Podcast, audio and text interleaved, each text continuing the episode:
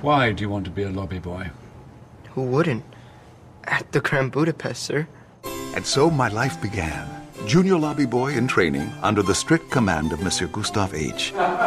Many of the hotel's most valued and distinguished guests came for him. I love you. I love you. She was dynamite in the sack, by the way. She was 84. Mm, I've had older. This was also when I met Agatha. She's charming. She's so charming. Is he flirting with you? Yes. I approve of this union. I became his pupil, and he was to be my counselor and guardian. The police are here. Tell them I'll be right down. She's been murdered, and you think I did it. Hey! Stop! You're looking so well, darling. You really are. I don't know what sort of cream they've put on you down at the morgue, but I want some. This is Madame D's last will and testament. To Monsieur Gustave H. I bequeath a painting known as Boy with Apple. Wow. What? Who's Gustav H? I'm afraid that's me, darling. If I learn you ever once laid a finger on my mother's body, living or dead, I go to bed with all my friends.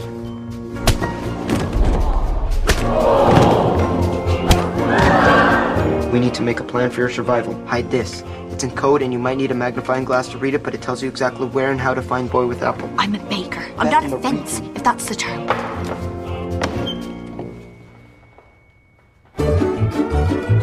I want roadblocks at every junction for 50 kilometers. I want rail blocks at every train station for 100 kilometers. Get in! I want 50 men and 10 bloodhounds ready in five minutes.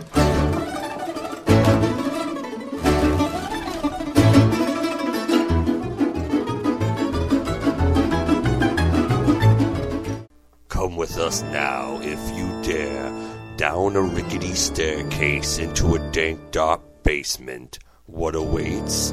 The Saturday Night Freak Show. And welcome back, friends and lovers, to the amazing Saturday Night Freak Show podcast. I'm your host. Those are the pyrotechnics that go with the name. I think we should do that. Saturday When Night listen to Freak this- Show. Yeah, your pi- your uh, iPod like explodes or fireworks. Start. Now we gotta have one of those like sparklers next Not time. on the screen. like, now bro- broadcasting from an underground command post. Yeah, the Saturday Night Freak Show. There you go. I'm your host, Colin. I'm surrounded by a bunch of internet radio superstars. Travis, John. Brent. And every week we do the freak show. Every week we watch a movie, and then we gather around the bar and talk about it. Tonight, That was a Uh, long week. Woo, that was a long week since that last movie. Since that Damn. last one. Feels like forever. Yep. Tonight's pick was Brent's, and he's classing up the joint with some. We don't always watch like schlocky stuff. Every once in a while, we go for a little highbrow entertainment. We do, yeah, yeah. I guess uh, is this? Yeah. Well, This is okay. eyebrow. We we watched uh, the Grand Budapest Hotel. Whoa, and we're all a little smarter because of we- A little bit. Now we see the world differently, right? We're, we're all a little more pretentious. I got a lot about out of this movie. Well, you don't have to be pretentious, or you can be just a you know you can get like an actual learned. It's quirky. Experience. Wes Anderson movies have that quirky like. It's like, is that funny? It's kind of funny. I don't know, it's like actually funny though. I, I, no, this was Oh, funny, this is but very you know, funny. just the way like people walk to like a door. You know, just the way people act and walk in these movies. They're just it's it's precise. I watching like as Yeah. three Yeah. guys would wander like from screen left to screen right. Yes. They had the Same speed pacing, yep. spacing between them. All the way down. It was Yeah. What year is this? Uh, lost Sorry. concentration. it's from 2013, 2013. um, I believe. Yes. Yeah, because it was Christmas, right? Yeah, yeah. Okay. Had no Oscar nods, anything, nominations. I- May have been for maybe for script. Yeah, Maybe. there may have been something. Something. I, Something was somebody was nominated for something. I didn't do much research on it. There, this was a grab. This was a grab and dash. Like- So how'd you how'd you pick this movie? Yeah, yeah. Brent? why? It was, What's the this- matter with There was you must have a long history with this movie to pick it, and bring it to the freak show. Or you just love Wes Anderson? For well, for the last two weeks, I'd been telling these guys that uh, I had narrowed my next choice down to three different films. And those three films was either Badlands, Terrence Malick, Martin Sheen, Sissy Spacek, or it was going to be Koyaanisqatsi, which I, am still not ready to show that one because I'm just afraid of what's going to happen. It doesn't sound like a movie. It's well, it's, Doesn't sound like a movie. that's Sounds like a- debatable. sounds like a drink. but it, yeah. Um, or else Back to the Future Part Two. And Oh yeah. I forgot. I, I own two of them, and I forgot both of them at my apartment. So I I quickly hit up the video store, and well, like really, this was like the thing I saw that I wanted to touch, and turned out to be a good thing. And you had seen it before. I had So this seen it was- before. okay. So this is the first time for the rest of us watching it. This is- Mm, It's pretty much still a new, new thing. Yep, it was new releases. Well, if you got it from certain video store, it'd be Yeah. a new release for two years. That's true. Be sitting on that Yeah, wall. Yeah. Well, I'm curious. Like, what's the uh, the assessment of Wes Anderson, filmmaker? I mean, we were briefly talking about like his uh, catalog of movies, which actually fewer than I thought. You know, I thought he had done more more movies. To be honest with you, Right. so maybe we should bring the listeners up to speed with what they are in case.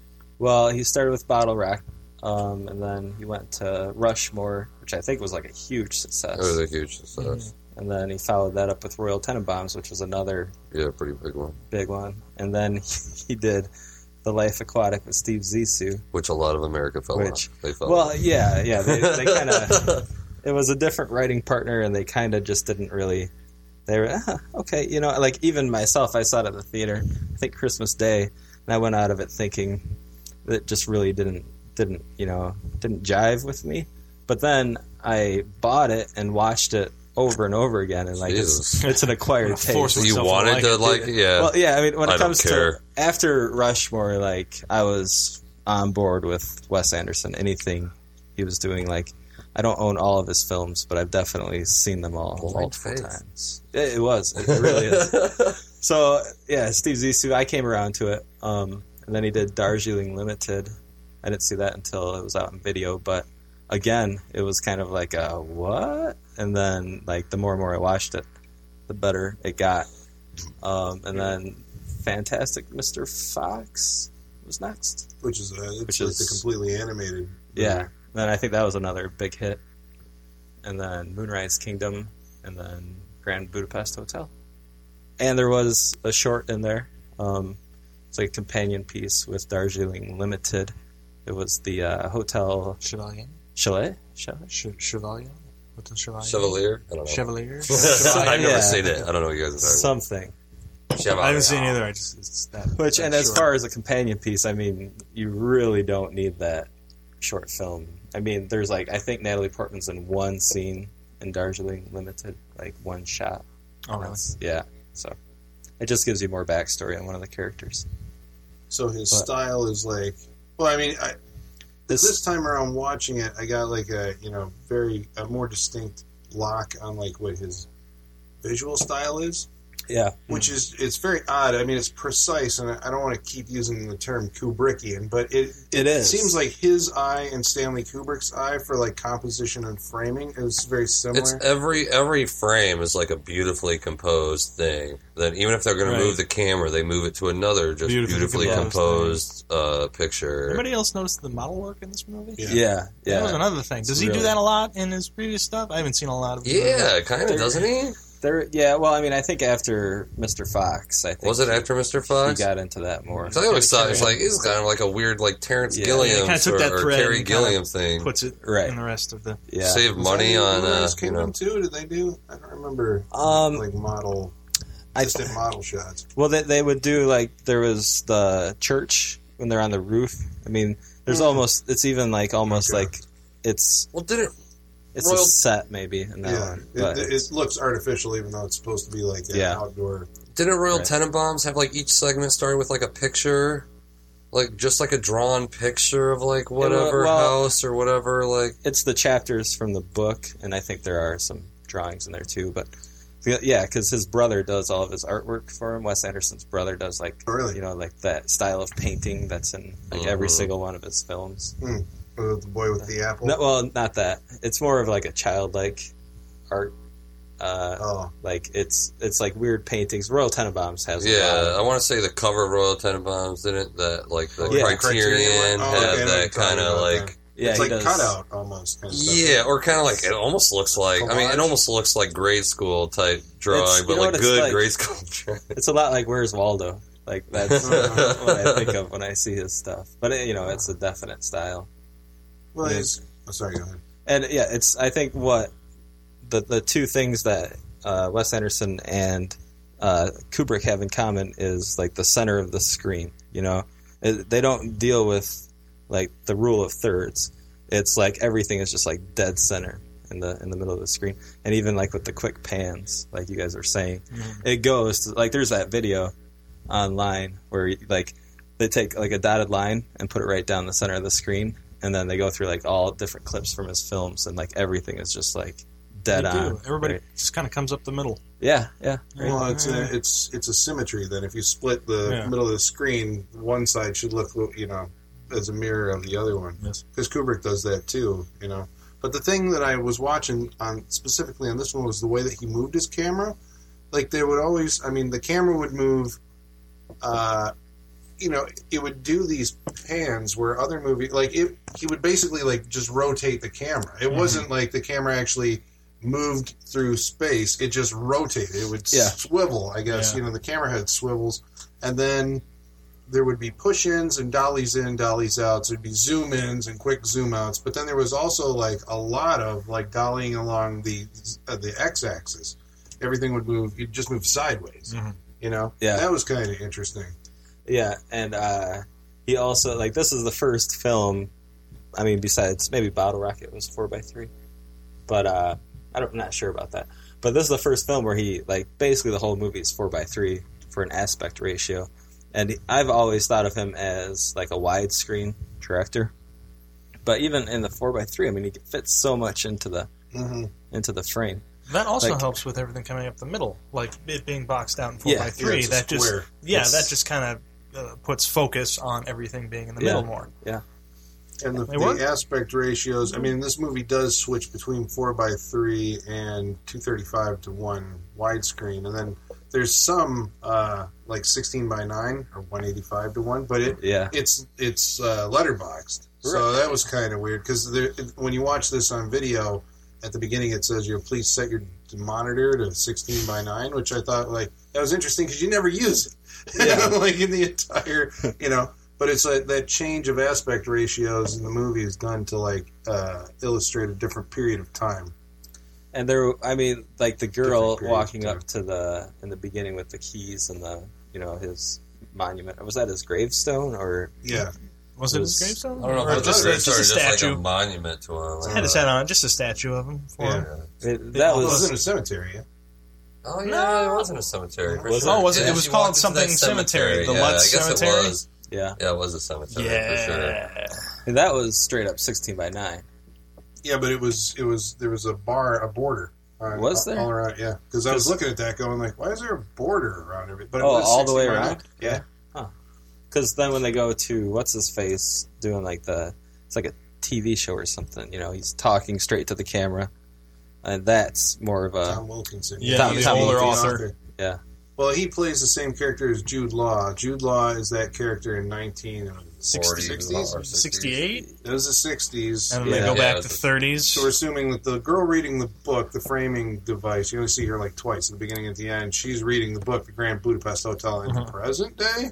Yes. Uh, I mean, you would assume. I would, I would assume. Yeah. And then Tom then it- Wilkinson right. is from 10, 20 years ago, and then he's remembering his youth in the 60s, and then he meets a guy who tells him a story from the 30s.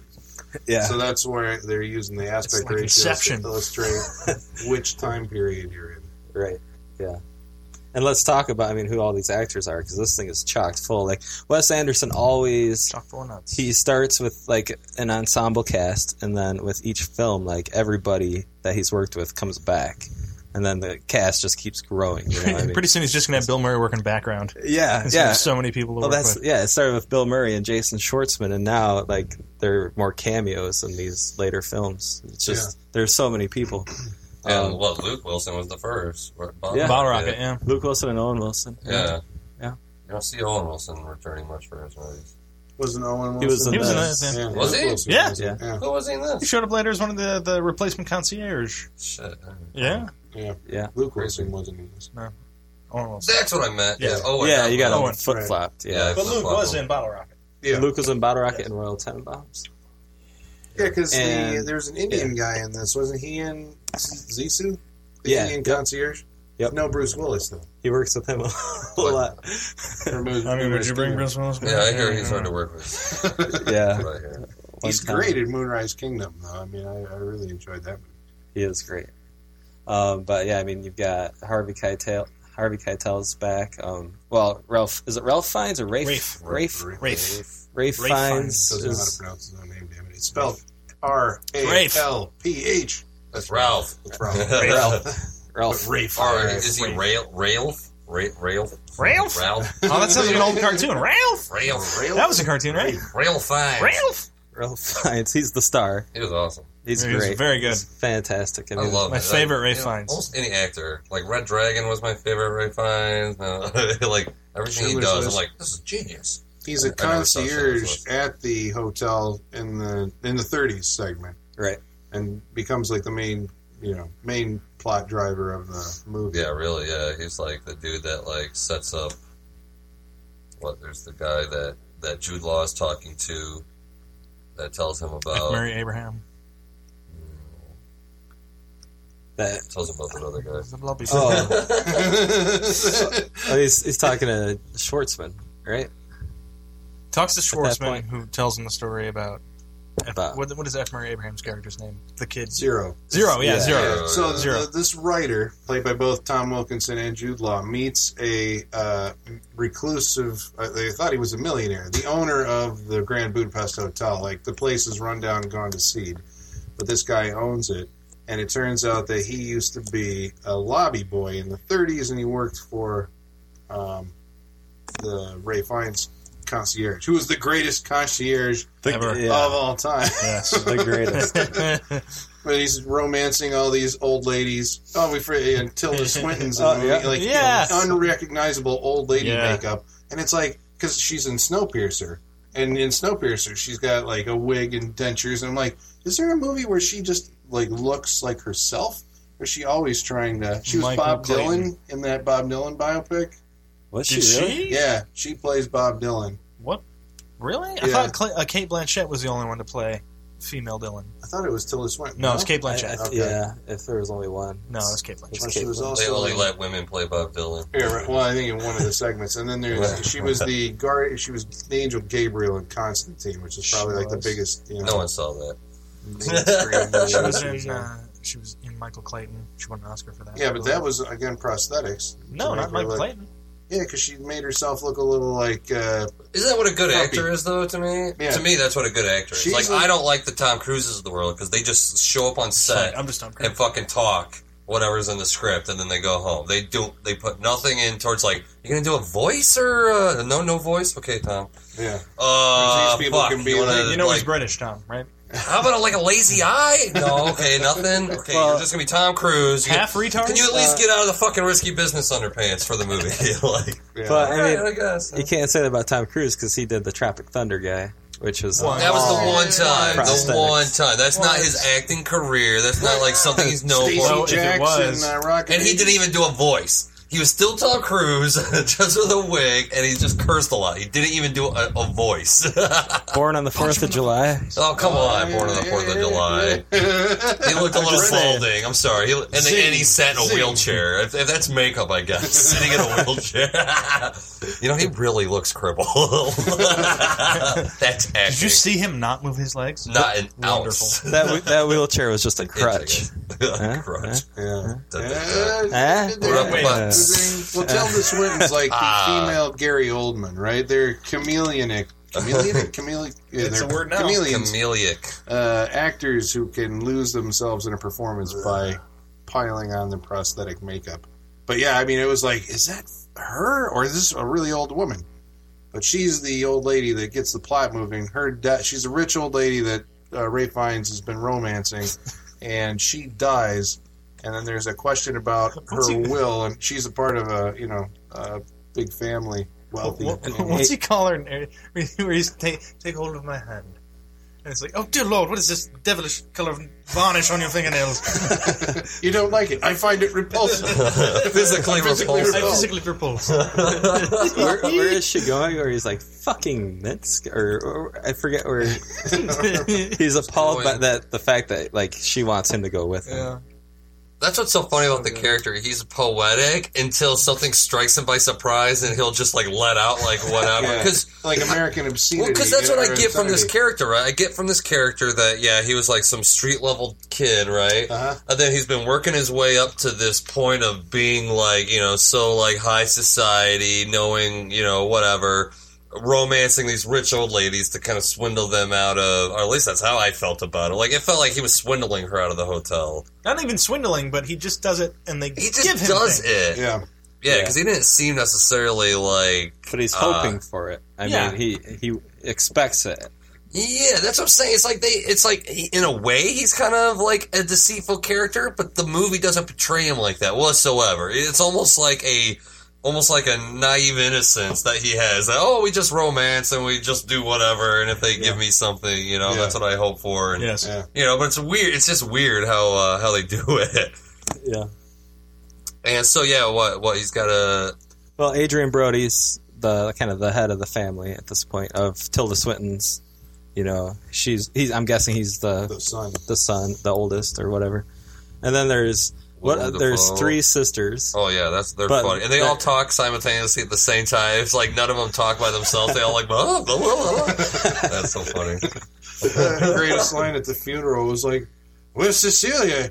She's dead, you idiot! This is her. We're at her funeral or at her reading of the will." Yeah. so disgusted. Yeah, Willem Dafoe is like the muscle behind the family. like some He's- Ukrainian or Russian. I don't Yeah, because this like takes place. thug. This is German or something. I mean, I don't know if it Swiss- sounded. Swiss. It's, yeah. I thought it was Swiss. The with The I don't know why. coming It just feels into- Swiss. Yeah, it's just. Uh, I mean, 'cause Well, it's I was, a made-up country. Right? That's what I, was thinking. they- That's what I was like. There's, something's made up But it's about. like they're I in the Swiss Alps. But they're Yeah. giving, but they're you know they're giving you hints of like, oh, here's the SS, even though it's the ZZ. The zigzag division. Yeah, the zigzag division. So there's no Nazi flags hu- hanging anywhere in the movie. It's a ZZ. it's a which, ZZ. You know, you know, Which come on? Yeah. Right, right, right, Which is right, kind of right. interesting because I was th- looking at that, going like, why would you make that determination? I mean, why wouldn't you set it in a real country? Why wouldn't you use the real SS? And it's like maybe by doing that, you know, it kind of gives you more, you know, liberty where you're not drawing, you know, unwanted connections. Well, maybe Not to take those elements of the story too seriously. Maybe. Yeah, maybe. Yeah, that's what I'm. Because I Yeah. mean, I was telling these guys that the uh, the the rich family that uh, you know the the old woman that dies when they're going to their house, their family crest is a red shield with a black bird on it. Which a red shield, at least to me, I don't know everybody else, you know, but a red shield, a red the red shields were the Rothschilds in Germany. You know, red shield Rothschild.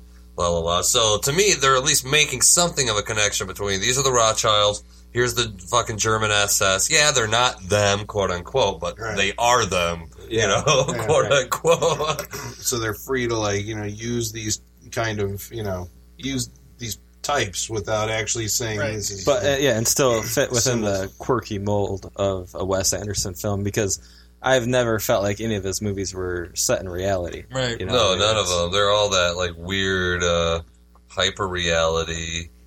Yeah, He just, he just strikes me as a filmmaker that like just just got his sense of humor or his you know whatever just from foreign films. You know, it seems like he just you know he, because I mean Yeah. just his pay just I mean the comedy alone is like man it's just the well, yeah. I mean the com- the setups seem foreign, but the payoffs, the reactions seem like something that an American would do. You know, the the boorish kind of like everything that he says is like. You know, with the cursing and the oh, like when Willem Dafoe falls off and yeah falls oh off God. the edge, and he's what does he say? Oh, he He goes, fucking oh, got fuck, him. you got him! Oh shit, you got him! Yeah, he's like reciting a poem, like as he's about to die. Oh shit, you got him! Uh, uh, Yeah, But that I mean, was cool because we didn't have to go into his past. You know, you had that one time where the kid, because he's like teaching his like the main kid, which is the zero, the millionaire who Zero, inherits the- the, yeah. hotel. It's him as a, No, as a the No, kid, I'm kidding, a- I'm kidding, I'm the kidding. kid asks him if uh, he was ever a lobby boy, and A lobby he's boy. like, "What do you think?" You know, I, you know, I got all this awesome blah blah blah blah blah, but of course, you know, towards the end, he reveals, light the you know, I candle. was, you know, I was a lobby boy, and yeah, Well, the character, I mean, the Ray Fiennes character, he's uh, exceptionally like uh, detail oriented, very punctual. I mean, like he's a guy who runs like by clockwork. I think one of the earliest things we meet Zero is to send him off to like, the take candle. this, you know, whatever this coin, go to a the flower shop, But buy the three- flowers, go to the buy the three quarter inch candle, light it. Yeah, Go to the thing. Give me some chocolate. back. Is any money back? Give to the Yeah. crippled shoe shine boy. yeah, all this like rattled off at you know high speed dialogue, which was kind of great. But he's also like a poet. Did he have books? Are- He did had a collection. that he Uh, written? I don't know if they, they said he wrote. I don't think they said he wrote it. He just said the only thing I own is a is some ivory like handled somethings. I don't know if he book said of silverware or something like that. And his uh, book of Ameri- uh, po- uh, like yeah, poetry classics, romantic poetry, my collection of romantic poetry. Yeah. Oh, he's just God. such a character. He's And awesome. When he, ex- I mean, because that's what I thought was really funny about this movie. It's like you know, it's like you got this really like well-heeled kind of you know distinguished gentleman who like when he would you know explode and he's like, well, fuck, you know, and, and then be like, it would, it, you know, they use the profanity as as a joke. The fact that it, you know. All of a sudden, It's just coming out of nowhere. him. It's like was so refined, and then he breaks it. That you know, he just goes, he reverts back to some like street kid. or he's like, "That's wonderful. I'm going to interrupt you now because the sirens are going off." yeah. he, he's say, you know, I mean, he's like personality wise, he's a jack of all trades because he he can deal with you know the hoity-toity in a hotel setting or even in the prison. You know, he's he brings his hoity-toityness to the prison, but also he's fine with like you know conversing with these known criminals. But I think what it is is earlier in the movie he says something about like no matter how evil somebody is, no matter how, if you treat them with with some sort of like love or special, you know, it, whatever, they're gonna like repay it back mm-hmm. or whatever. So he just has that all through his life. Like it's like I don't even think it's the idea that he is a jack of all trades, but he's so good at like whatever. He's able to get everybody to do things for him, and you know, because he's like, we got to write a letter. Then he like tells the kid to like, you know, Yeah. to write it down. right, yeah. you know, he's so used to like. Like I like how disappointed he was in the kid. Like I told you to get the disguises, get the, the, the, the, the, the, the you couldn't even do that. You know, he's so used to like putting out all the knows. demands of like he knows what to do, but he just depends on other people to do it. Yeah, yeah. But I mean, I suppose that comes from like you know he was as a concierge or as a, the lobby boy. You know, their their goal is to anticipate. You know what Yeah, everybody's he's- going to need. You know, and then he moves into the state where he is able to you know like command these people and guide them and direct them in what he knows. This is how you service the customer. Of course, he's servicing you know the old ladies on the side also. But I think that's part of that's Wait, part of do his you- personality. what do you mean? Yeah. I he don't- likes I don't the understand. blonde, whatever. uh, Like what she was. blonde. She was fantastic in bed. She was eighty four. I've had older. I've had older. Why were they blonde? because they were. yeah. But I think that was an extension of his personality, right? It's like he wanted to like take care of their needs so Yeah. much that it extended to the bedroom. Yeah, he doesn't Oh, yeah. see he doesn't see the age. He just sees the idea that you know everybody needs something or Yeah. And that extends, like I said, and he ends up in prison because Oh, uh, when the when the old woman is you know is uh, she, died. she dies, Strychnine poisoned Yes. he's assumed to be the culprit, so that takes because the to whole prison. family like falsifies a document saying that he went there somehow the night before before he actually showed up. Right. Yeah. And we should mention the executor of her will is uh, Jeff Goldblum. Jeff Goldblum. I was surprised no stuttering this whole movie. No, uh, No Goldblum? Uh, uh, uh. No, but, I, but see, that's why I was wondering if that was if that was direction. It's like Could be, like, don't stutter, dude. Like, I Yeah. want you to be exactly this because there was that one scene where he was laying out like where he had the photos of you know what happened at the crime scene, where he stares directly into the camera. So I'm like, he's got to be reading this or something. I don't know. But I mean, it's still a convincing, you know, the, Yeah. the performance that he's giving you. I almost think he's a He better actor. Doesn't break eye contact as he like lays this whole thing out. Yeah, it was Like, impressive. without the Wes stuttering, Anderson, a well, Wes actor. Anderson didn't let him rest on that. He's just like, no stuttering. Got it. because that's his acting. Like, Don't do it. that's his thing, right? Like, I mean, he's like, I know how to be a realistic actor. Mm, I'll Dino, stutter. Dino, Dino, droppings. Drop, drop, droppings, droppings. I have to go Dino, back dro- and droppings, watch droppings. Steve Zissou, but I don't think he does it in that either. I think Oh, is he in that one too? in that one, yeah. Really? But it's like he, I mean his you know his manner, mannerisms He was are all very uh, very measured. Very Yes. you know everything's very slowly laid out and you know very methodical. Which was And I think awesome. He was a- like every character, almost everybody. I think that movie. extends just to the filmmaking in itself. Like Wes Anderson seems like a very measured out. Well, he was a knows good exactly storyteller. what he's doing. Just like him walking into the room, you know, as soon as, soon as he gets up there and this music starts, and then he like puts his hand on. It's like this is the last. It's like it was awesome how like everything went to a standstill. Even like the audience talking, like because all the family up wanted to get something out of the will. And uh, I mean, I mean, it was just awesome. I waited for everything to be quiet. Mm-hmm. Then the exposition music starts, and then he goes Yeah. into his uh, spiel. I was like, "This is excellent." Yeah, I gotta say, I'm, I'm fucking shocked at this movie. I do not like Wes Anderson. He bores me. But uh, what are you basing that on? You're basing Oh, it a on- lot of his movies. Oh. I like because like Bottle Rockets. There's a few funny joke in it, or Bottle Rocket, whatever it's called. There's a few funny jokes in it. I don't like Rushmore. I don't like the Royal Tenenbaums. I like the Fantastic Mr. Fox. I didn't like Life. of I just a majority of his movies I do not care for whatsoever. So the some good ones, characters, I mean, I don't just his uh just his uh pacing. His pacing. Sometimes it's like I get it. The guy walked into the scene really funny and weird. You could tell he's like you know the the the chemistry chemistry between the two characters is like I mean he's just one of those guys. He makes those weird movies and like I get it, it's quirky, but to have a whole career like that, it's like what else do you got, dude? What else do you got but quirky people? But, this was yeah. a great movie, but but I'd have to see those original writings by because it says it's based off original writings by Stephen Zweig, which we might actually find out more about the Nazi Rothschild Yeah, yeah. connection if we read the original writings or whatever. that's true. You know, yeah. but He's- uh, well, like uh, you know, like your Tarantino's or your Kevin Smiths, he's got a voice. Like you, you don't have to look at the screen. I mean, you can look at the screen and tell it's a Wes Anderson film, but also you can listen to it and you can tell it's a Wes Anderson film. Mhm. Yeah. There's, you know, like a there's some sort of pentameter that he speaks in. well, there's always like a really um, like almost like a mute character. He always has some mute character that's like just listening in Oh, to whoever the fuck is filling the screen. He's so time or great at that. Yeah, like even like in this, like Schwartzman, he's you know he's the uh, the, Concierge. the concierge, and Concierge.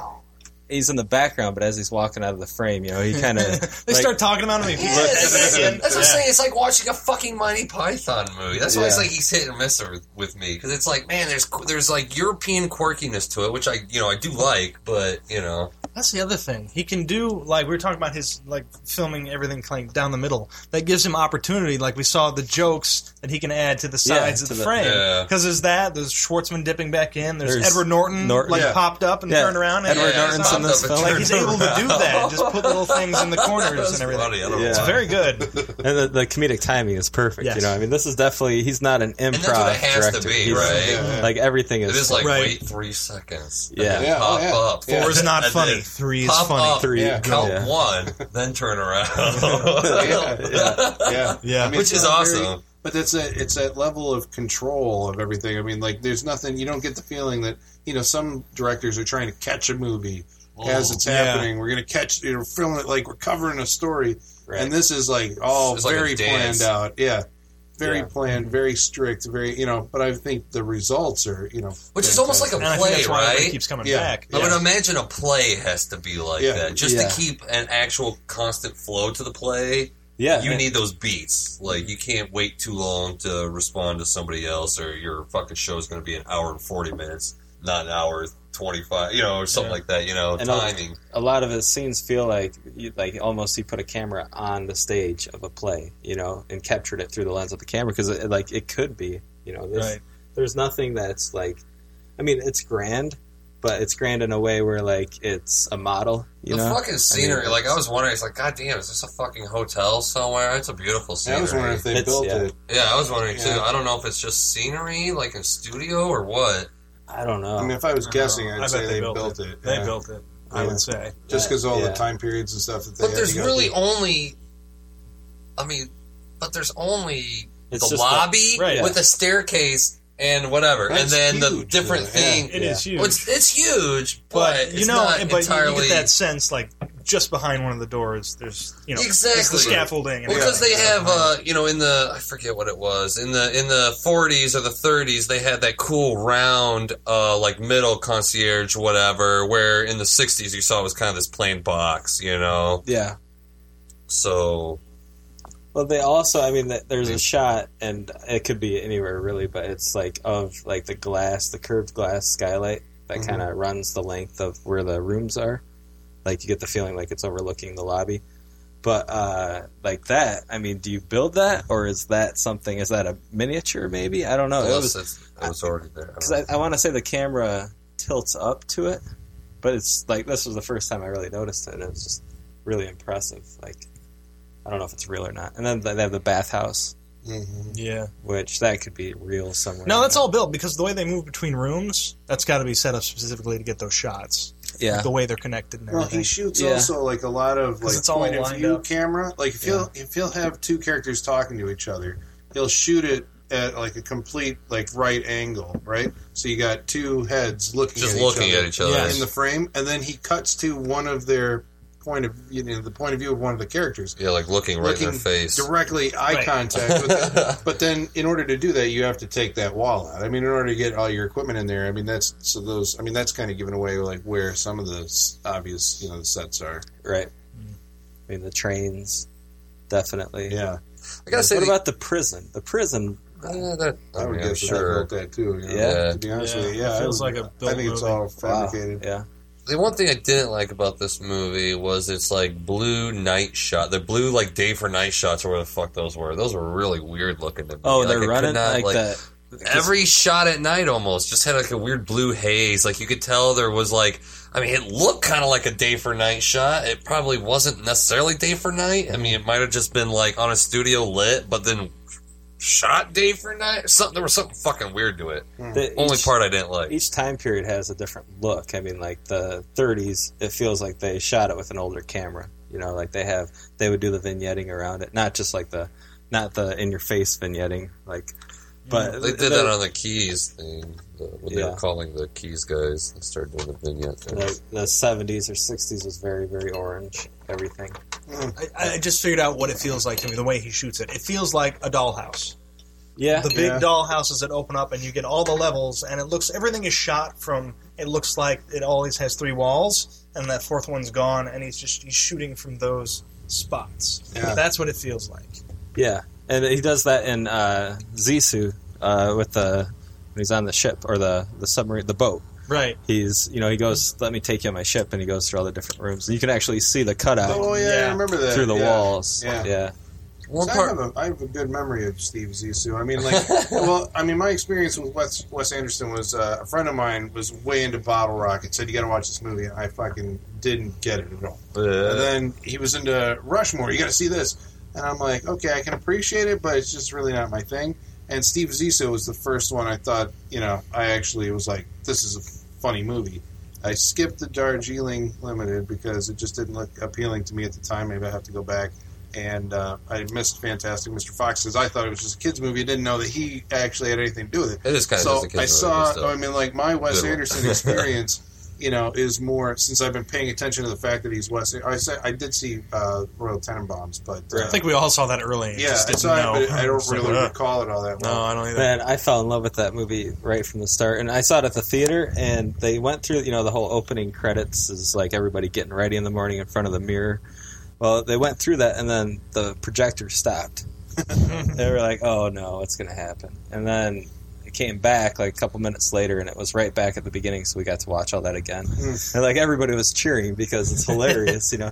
I mean, I think they first start with like the backstory on Royal, and then they go to that. But it's, I mean, I think Gene Gene Hackman, he's, I, I think Ralph Ralph Fiennes is probably like the Rafe. Rafe. I don't know. Rafe. It's Rafe. Which is it? I'm telling you, don't- it's Rafe. It's the L is It's Rafe. silent or somehow.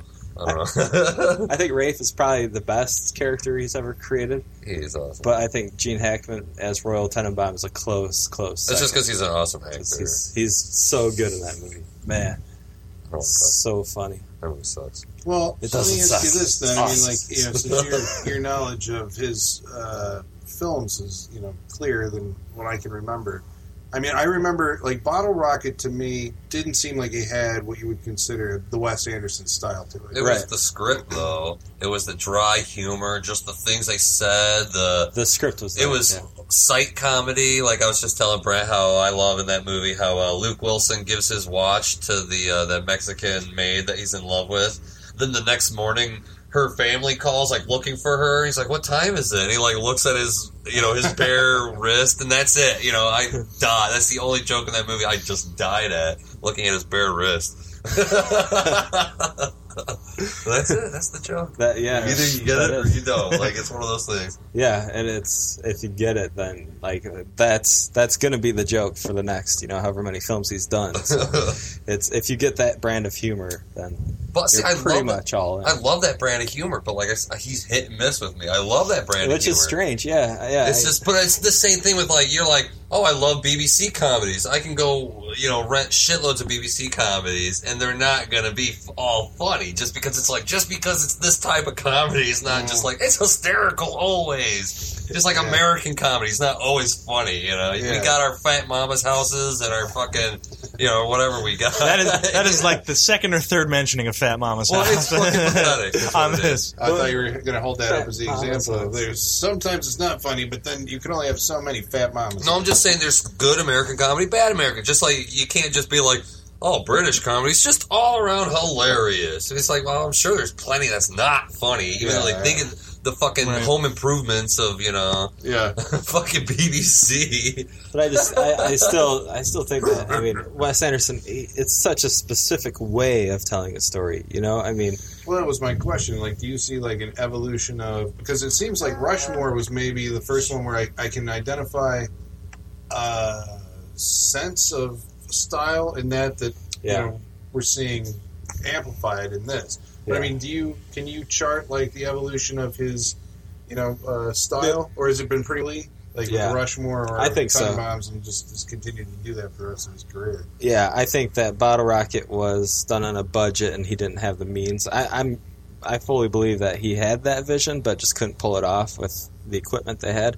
But like on the success of Bottle Rocket with Rushmore, he, I think he figured out that, or you know, he was able to do his visual style, and I think it stayed consistent ever since. Mhm. I, I haven't really Because it seen was so artsy and just the comedy. Yeah. You know, was so like, I mean, shit, they played Rushmore on Comedy Central for fucking just like 10 years. It's like, god Yeah. damn, like it's the only fucking funny movie in America, you know? Well, yeah, I mean, like even when you look at like not just it's not just the visual style, but the the people that he works with. You know, he's got a it's growing, but he has like uh, compared to other directors, he has a tight knit crew that he works with. You know, or actors.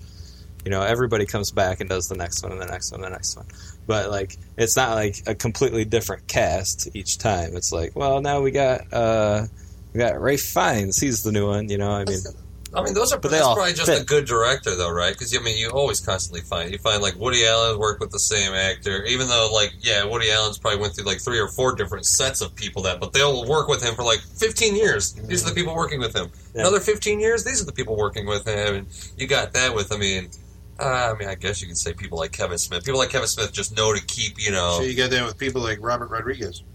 Robert Yeah. Rodriguez. You got that Jessica Alba. You just like working with every- people. you Quentin know, it's like, Tarantino's why- got specific people. Yeah, he keeps Quentin bringing Tarantino's back. always like if I'm comfortable working with these people and I think that they could do this part, then why not, you know, offer it to them first? And they say, I had a good experience, so yes. Right. Uh, Some of these people might be because I mean I'm sure I didn't hear of Jason Schwartzman until Wes Anderson. Right. So I'm Yeah. sure dude kind of owes his career to Wes Anderson, so he'll probably just yeah, do whatever you need, man. Yeah. Plus, he doesn't necessarily have much of a career outside of Wes Anderson. Bored to Death was really good series, but uh, sad it ended. Yeah. Everybody watch Bored to Death. Never saw it. Awesome. With Showtime. Uh, Showtime. Ted wanna Danson. Ted Jack Black. No, Jason Schwartzman. Jason Schwartzman, and It was who's the other one? uh, Zach Galifianakis. Yeah, that's it. The It's other fat guy. His The other best fat show. funny guy. His best show, though. It is Zach because I don't like any movies he's in. His best show. Period. Yeah. Bored to Death. Jason Schwartzman. Awesome. Awesome. Like kind of detective noir comedy. Awesome. I have to check that out. It's great, dude. Three seasons. I want to say. Travis recommends Bored to Death. Mm-hmm. Yeah. Just because Uh, it's the only like Jason Schwartzman outside of Wes Anderson, right? I mean, what else the fuck has he done outside of Wes Anderson? He was yeah, a killer drummer sure, back But then the he's usually He's the not in movies that I'm like seeking out. That's the only thing. It's the same Yeah, way. I will not I can't I give you can't Sandra seek out. Bullock's like Only Wes filmography Anderson. either. Oh, know? so you don't like Jason Schwartzman? Is Not really. No. I mean, well, he's, I wouldn't he's seek him out for comedies. anything, I'm no. just, I'm not. But you know. only Wes Anderson. got- Like I'm saying, I don't think he's in anything outside of though. He Not that I can remember. Funny People. He was in I Heart Funny Huckabees. the Yeah, which for a while I thought was a Wes Wes, Anderson. Anderson, movie. Really? It looks like yeah, it, right? I was. This was when I was younger, but it it felt like a Wes Anderson movie when I first saw yeah. I'm it. sure they were going and I hated that that. movie. Dude, you know what else bizarre. I thought It's bizarre. was a Wes Anderson movie? Was Brothers Bloom. Like that had that same kind of like. Oh tone yeah, to it, yeah, you yeah, Yeah. kind of. It does, like- and it's got you know, it's got uh, Adrien Brody in it as Yeah, well. So yeah, they just know it's quirky, so like But it had that. It has yeah, to feel, it works for this guy. Right. It's just and even Let's some do of it. the like some of the same. They have some of the same filming techniques. Rian Yeah. Johnson and. Uh, But I don't Wes see that in like other Rian Johnson movies. Like that was like a departure, even from you know from Brick to uh, Brothers Bloom, right. and then to Looper. I think um, like Brick and Brothers Bloom are more related filmmaking style than than, than they are to Looper. Like Looper mm-hmm. is Yeah, right, yeah. he's far advanced off of those two. Yeah. But, yeah, Brothers Bloom seems like it was some kind of debt owed to Wes Anderson. it's something. I- yeah, oh, Yeah, that one was- I mean, maybe he just made it more palatable, pal- palatable, pal- pal- pal- palatable. palatable. Palatable.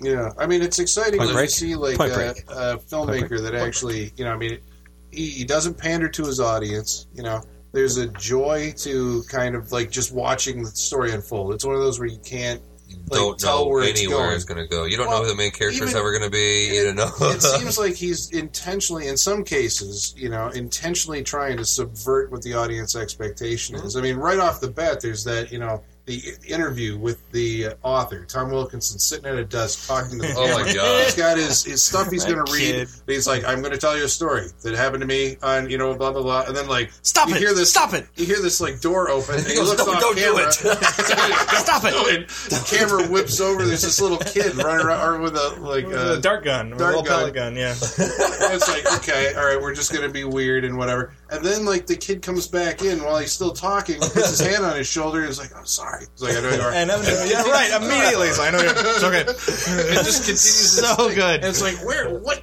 like, where does that come from? Are you just intentionally So trying to do like, well, we got to do one of those scenes? You know what would make it interesting? Yeah. is if we had some unexpected. That's thing what I kind of think. I kind of think like you're thinking, okay, here's a man. Like, okay, I'm just thinking about. Let's think of a like Iron Man. And uh, in Iron Man two, Tony Stark watches all the films of his father, just making a film and saying. So I can only imagine Wes Anderson is thinking, oh, you know, what if while you're making this film, something happens? You know, this guy's yeah, we're going to show him take two, and take three was the perfect one. Take two is the one that got fucked up Yeah. somewhere along the way. Fucking That's more interesting man. to show Yeah. than something don't do else. don't stop it! Stop! Don't, don't do that. Can we watch just that scene again? I swear to God, that was so funny. That had me, that's when I had to let my guard down. I'm like, oh god, because I'm always like, oh fuck Wes Anderson. I will never willingly go into one of his movies. I just won't. After this, will you? Probably not. I don't know. Just because I know, still- like, yeah. I just know his. I'm more open to that like you have to surprise exploring me. You know, You got to go see Moonrise Kingdom. That one I wanna see. That one I wanna go back and see. Yeah, I mean that was similar to this as far as like, I, as Especially far as the Ed tone Norton. of it. I like Goofy you know, Ed Norton. and what it left you Yeah. with. You know, when it was Hmm. over. It's very goofy. It's just it's fucking laugh out loud. because really, funny. it, it depends on how interesting his characters are. You know, because that's really what it all is, right? Is how Yeah. interesting his characters are, and the and just how fast they get to something of a plot or a story, like whatever. Because Yeah. that's the only problem with the kind of yeah, you know, whatever you. I don't know. I mean, what do you want to call it? Drab, quirk, not drab, uh, quirky, dry. Just dry. This this one. It's his style, just his whole style. it's a quirky dry. Yeah. It's kind of It's dry. Like it takes you a good it's a dry half an quirky. hour to kind It's of dry find quirky. out what his movies are about. Like you Yeah. got to get into. I thought that there. was interesting too. That it took so long to actually figure out what like what is the plot of this. Yeah. You know, and then it got rolling. Yeah, So he you gives just you kinda- characters, and then, then the situation just kind of comes. Yeah. But it it's wasn't. always- it was. It's not boring up until No, then. no, not at all. There's still like interest. You know, Right, That's what Exactly. Because I Step of feel like you're dealing with characters, and then yeah, you have to watch those characters deal with situations. It's not it's not necessarily the situations driving the characters. Right. Right. Yeah, the characters are walking into the situations. Yeah. At least that's what it feels like.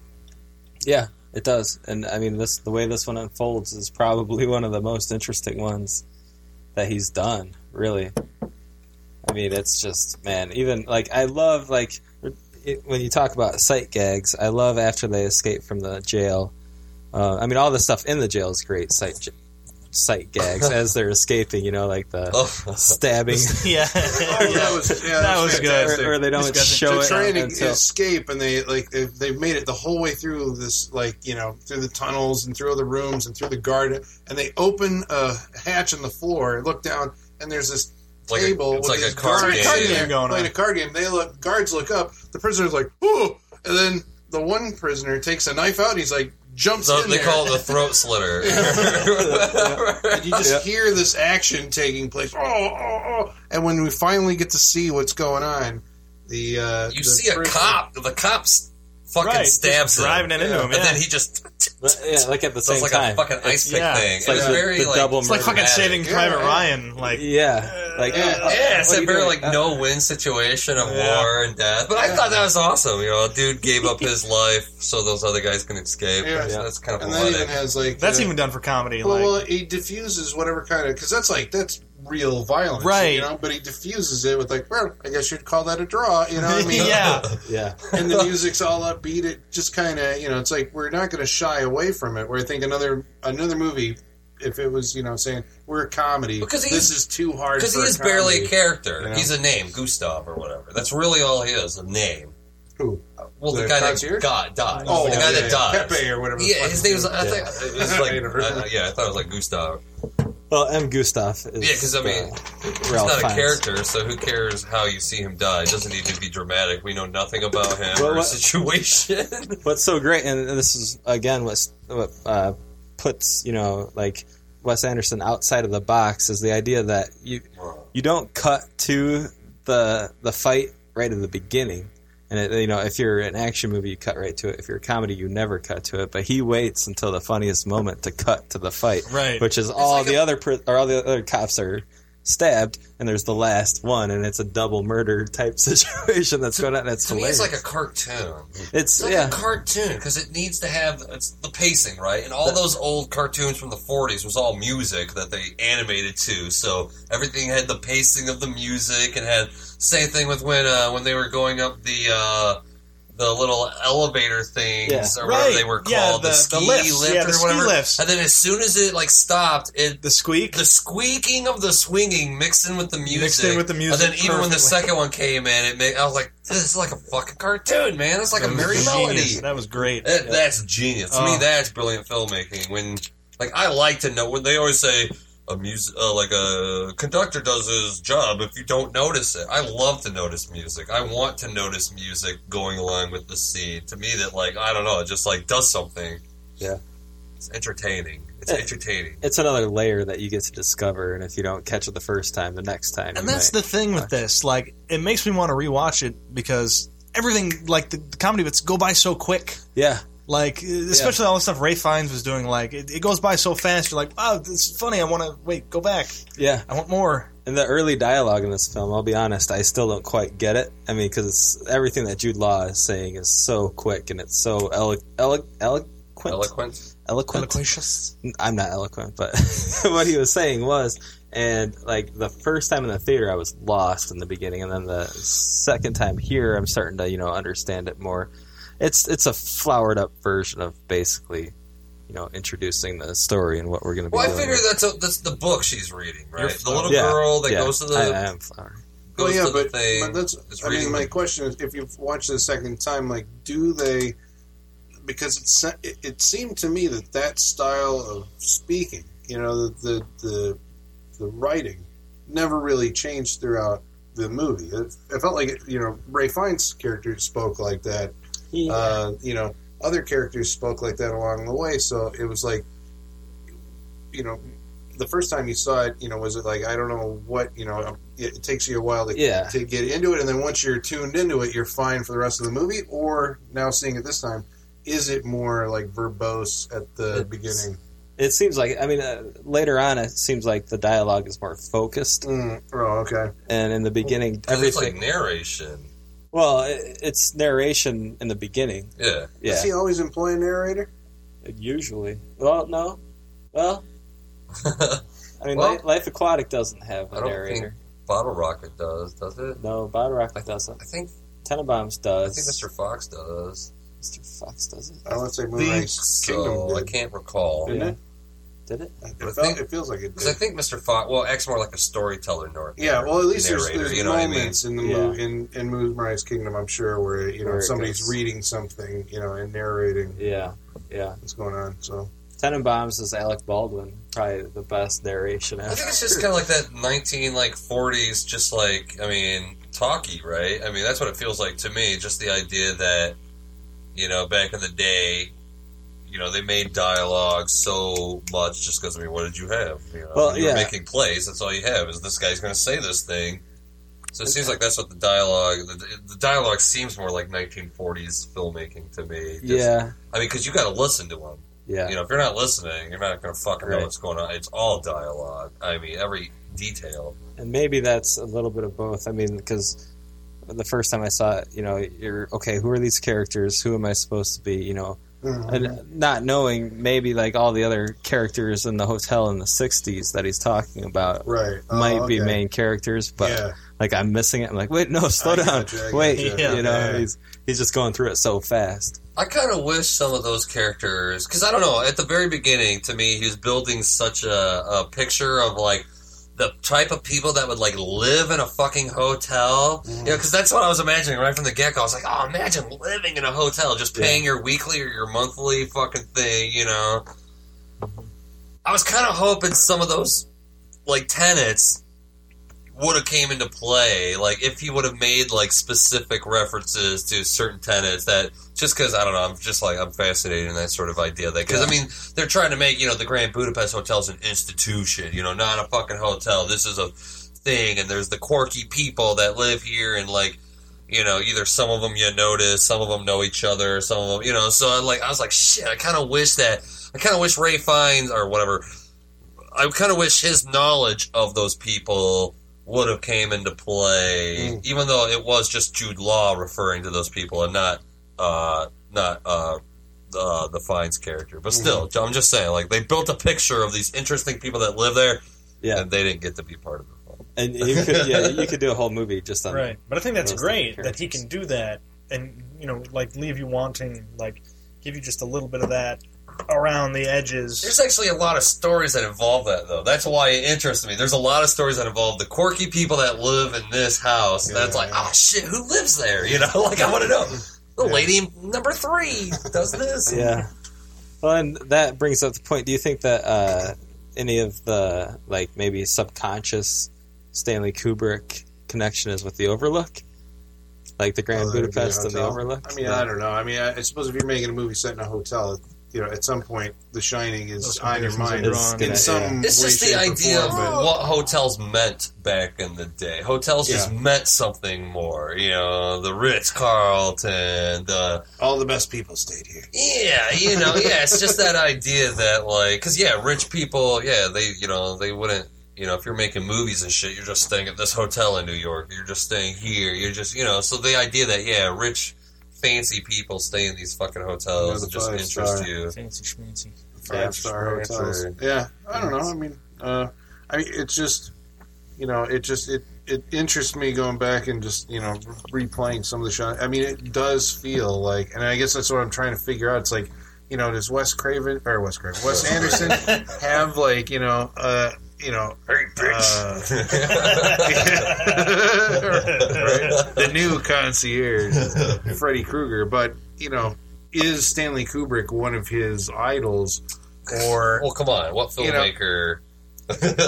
you know, but I, I mean, kinda like, hate Stanley? Kubrick, and like he's he one of my takes it, idols. like he's taking it and trying to like evolve that style, or is this something that he came to on his own? I mean, that's what I'm just kind of curious about that. I mean, well, no one, yeah. looking at his stuff, it just seems like they share a similar photographic. But look at eye. and the lighting as well. Like if you look at the lighting in this movie, it's very reminiscent of like The Shining comes to mind. Maybe it's just because they're both hotel movies, but it's it's almost I don't know how to describe it, but uh, it's almost more of a spotlight lighting on certain parts in the background. It's weird. I don't know how to describe it. I it. would but- say it looks to me it's it's that lighting.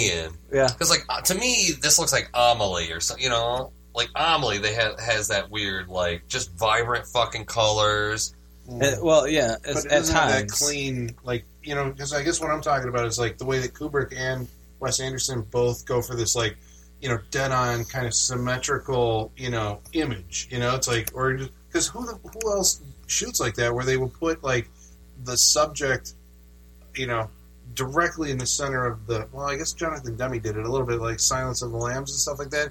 He would do close ups, so that was his style. I think through Philadelphia and maybe some other stuff where he'd get right up uh, on somebody's face. But Well, Luc Besson. Luc, Luc Besson. does he do that? With it? Yeah, but He's I mean, fresh. like, but so even like in a wide. Shot where the subject would be like dead center in the frame, I'm like, who else does this stuff? If you're going to shoot a door. You just you look opposite that door. You're always about at eye angle with your subject. I mean, there's no real, you know. Yeah. Uh, well, I guess he did have like some high and low angles, but for the most part, it was like you were at just creates a eye line with these people. Yeah. Yeah, it, it creates a space, but it's like a geometric space in Yeah. some way where it's like I mean, right from the get go, when the movie starts with the girl, I mean, he always uses like it's like there is no like, I guess what you would call like mid close up. It's like he starts with an extreme, uh, like extreme, like wide, uh, you know, with the camera way back. Damn, what's it not close, but like extreme, uh, wide angle.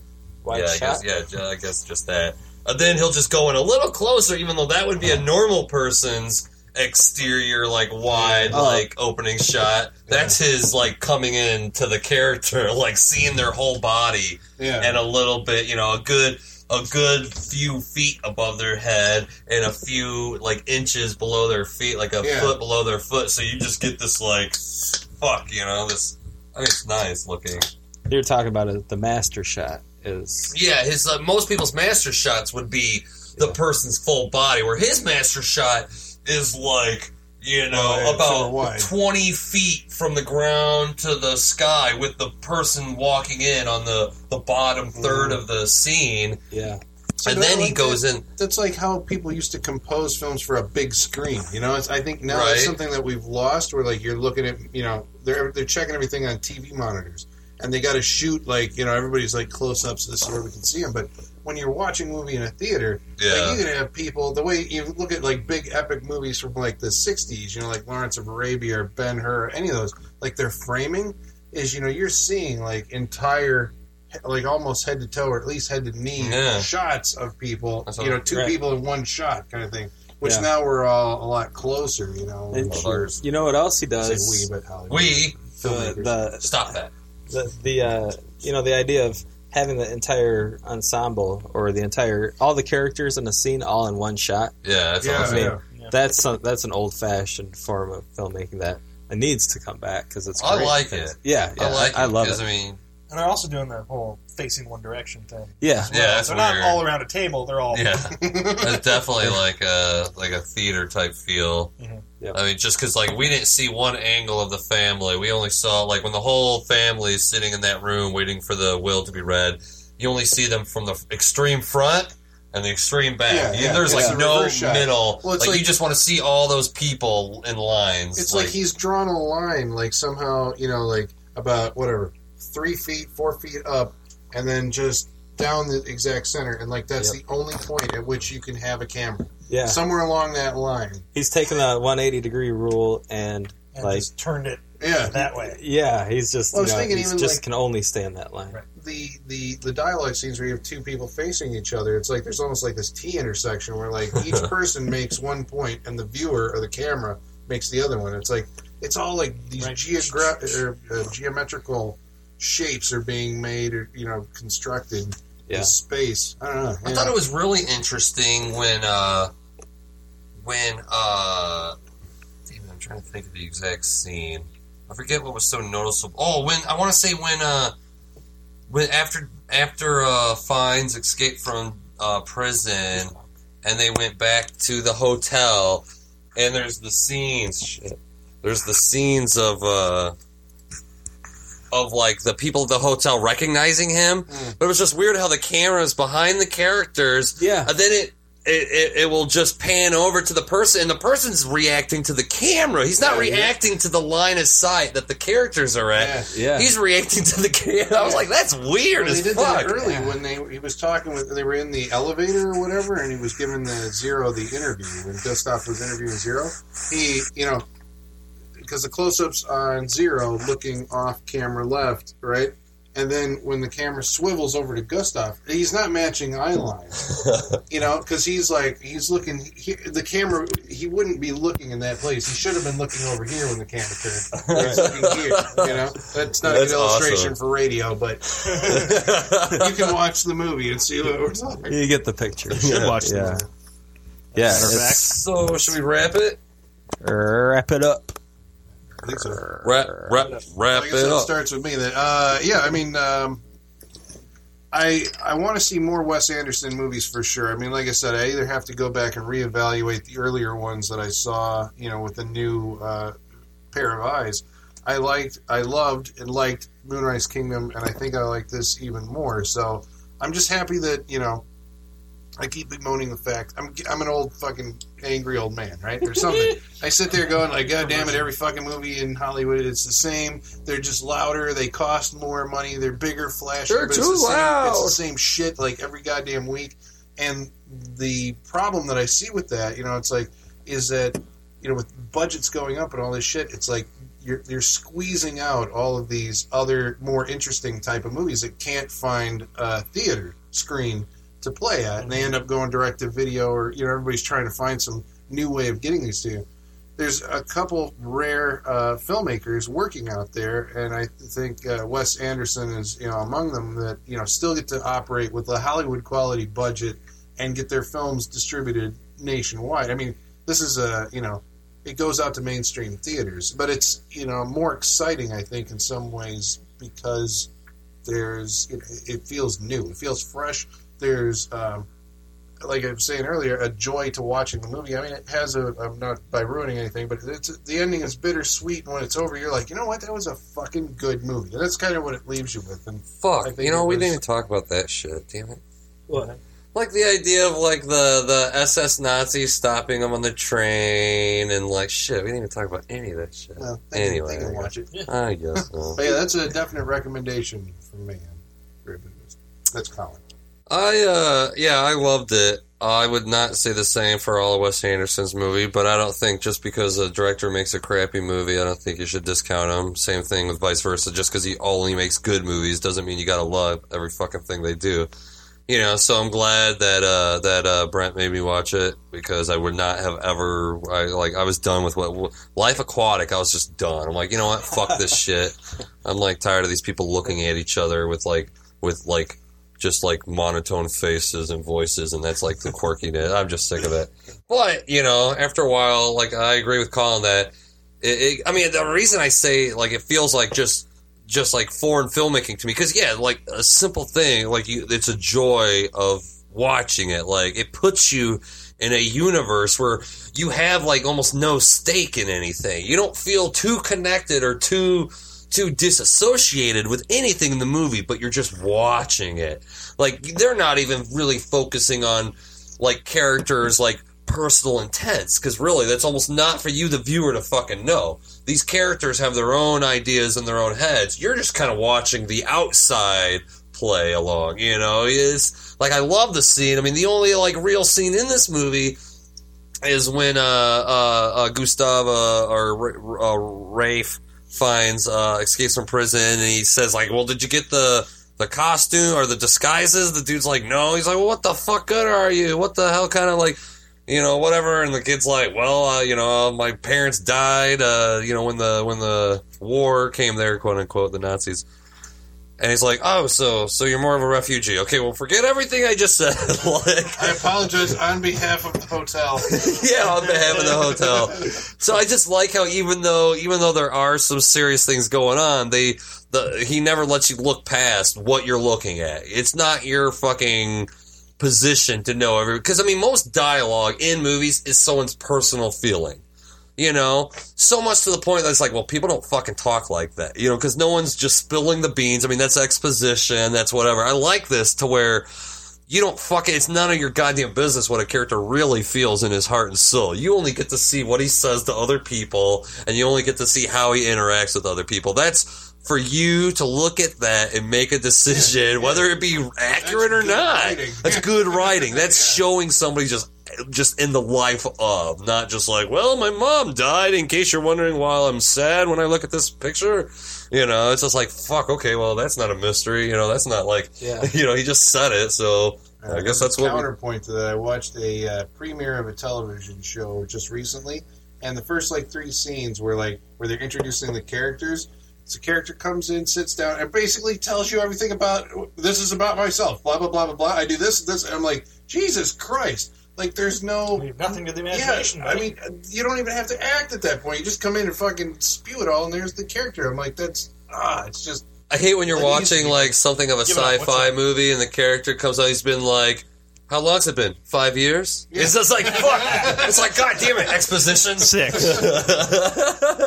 you know, it's been seven years since this happened in this world we live in. Yeah. There's this classic scene in uh, what is oh, it's uh, Born on the Fourth of July where they're they're in the kitchen eating and uh, Tom Cruise says something that the mom doesn't agree with, and she says, you know, so and so, you know, I don't believe in that sort of thing, or you know, like it's like she's explaining to her son what her personality is. It's like that would never ever happen in the real world. I mean, there, it just would not. By the way, you remember when this happened in your life? Seven years ago. right. So I uh, I highly recommend this movie. I thought it was great fun. Uh, can't say much else for other Wes Anderson movies, but at least he got one. Mr. Fox, fantastic. I love Mr. Fantastic Mr. Fox, man. It had the Clune. It had the Clune. The Clune. Yeah. Clune helped on uh, on The that clue one. needs to be in a live action Wes Anderson. He does too, good. Actually. that'd Oh, he good. will. He would. He'd be fucking. Well, I don't know. Actually, See, I don't know if he would be because he has the Coen brothers. He they write for George Clooney. They Yeah. know the comedy. George Clooney can act. You know. Yeah. But I wonder that would be a good like if you can get the Coen brothers to mash up with Wes Anderson to have the most like hysterical like 1950s comedy like uh, hey doll you know. Quirky comedy match. yeah just quirky comedy mashup. Maybe they could do like anthology stories. Anthology story with the Coen brothers and and, and Wes Anderson. So yeah I recommend it. And he left. Um, uh, wonderful movie. Um, uh, aside from Royal Tenenbaums, I think this is my first, uh, first uh, uh, Wes Anderson movie. You know, seeing all the way through. I've always been hesitant to see his other movies.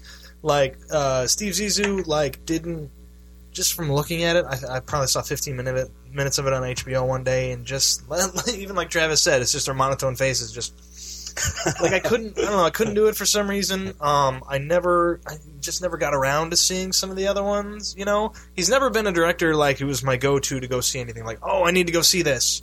After seeing this one, I mean this is probably it's going to be tough to beat this one. So I'm still a little wary of going back and watching all his movies, but I definitely want to go back and check some of them out.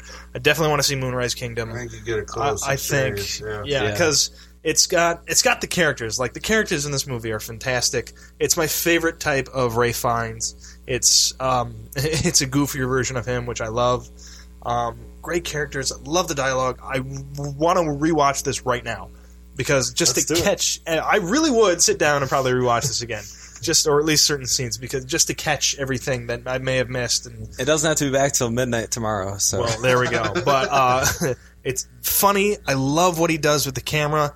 Uh, like we discussed, he um, he just populates. You know, he gives you center and then populates the rest of the screen with just stuff that you have you, you might not even see until like second or third viewings. Yeah. Um. Uh, if other films of his are like this, um, I'm in. I'll definitely go back and check some of them out. Um. Yeah, I definitely recommend. Cool. Wow. I mean, I, th- like this was. It wasn't like you know, uh, thought after decided. th- Like uh, you know, this I had three other films that you guys probably all would have hated, but uh, the, the off chance that I picked this is great. Um, I've been a huge fan of Wes Anderson ever since. Really, I think what did it. Well, I mean, Rushmore is really what did it, but uh, Royal Tenenbaums is really what kind of put it over the top for me. And ever since Royal Tenenbaums, yeah, I mean, I've been in. Like I said, Steve Zissou and Darjeeling Limited.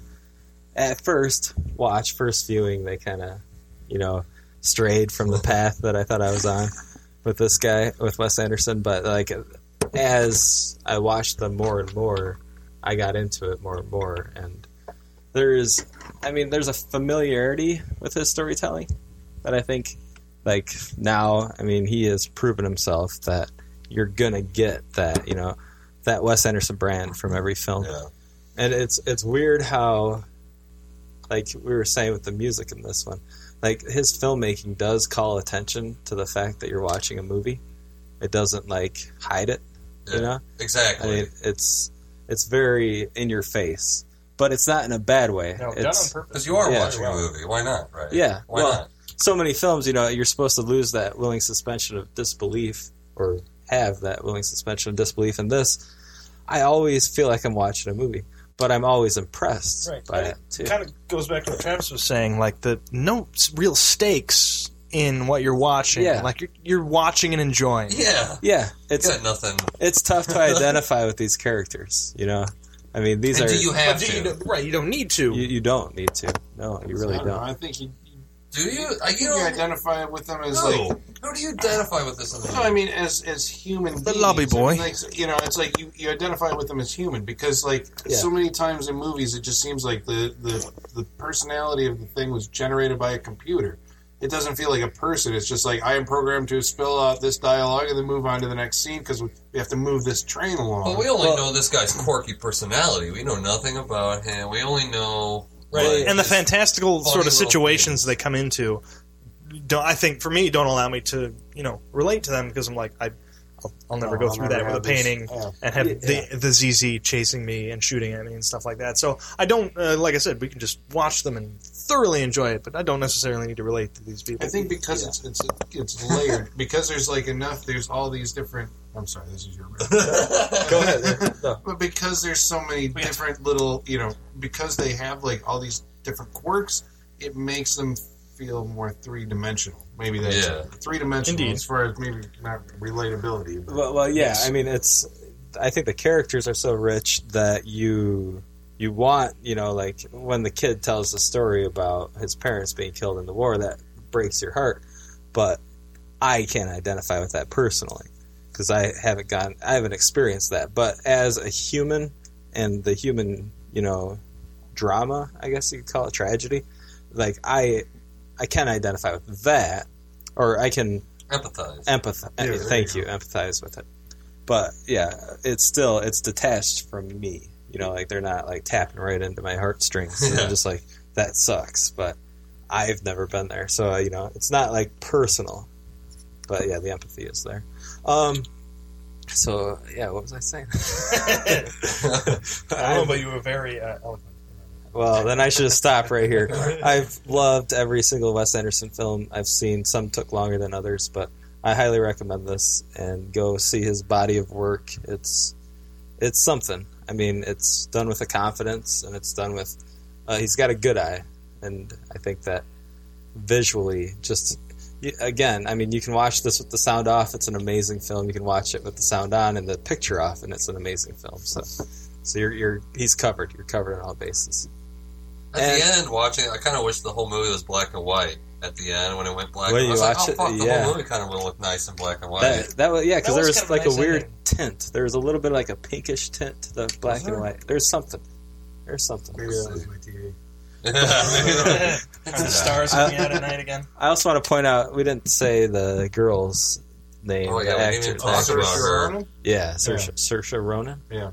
Who- I didn't think we talked about the character She was in, whatsoever. uh, She, yeah, and the lovely bell. the And lov- all she, lovely. and all she really did, all her character did, was put the little hammers in cookies to give it to the prison. That's really all she did in the movie. She was important because Zero thought she was important.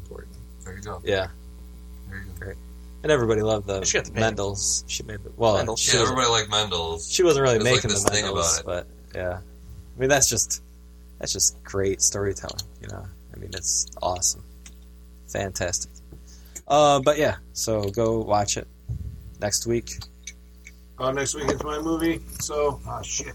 Oh, come on. Dude. Well, I was Right gonna now? do like. Are we stuck on I got it right an- now? No, I was gonna got do Rushmore, one. but- well, as I was thinking about, it, I got another one that's set in a hotel. It was going to be two weeks away. Now you know what? I'm going to stick with my original plan. We're going to watch Foxy Brown, the black exploitation classic starring Ooh. Pamela Grier as Foxy, Foxy Brown. Foxy. It's a better movie than Dolomite. I'm making that promise right now. That is pretty good. Dolomite I was pretty didn't- fantastic, man. You shut Well, your mouth. Okay, oh. well, we'll we'll put those one up to the, the taste test challenge. Better watch what you say. Yeah. So that's next week on the Saturday Night Freak Show. Until then, Oh, we're done. Oh shit! You got him.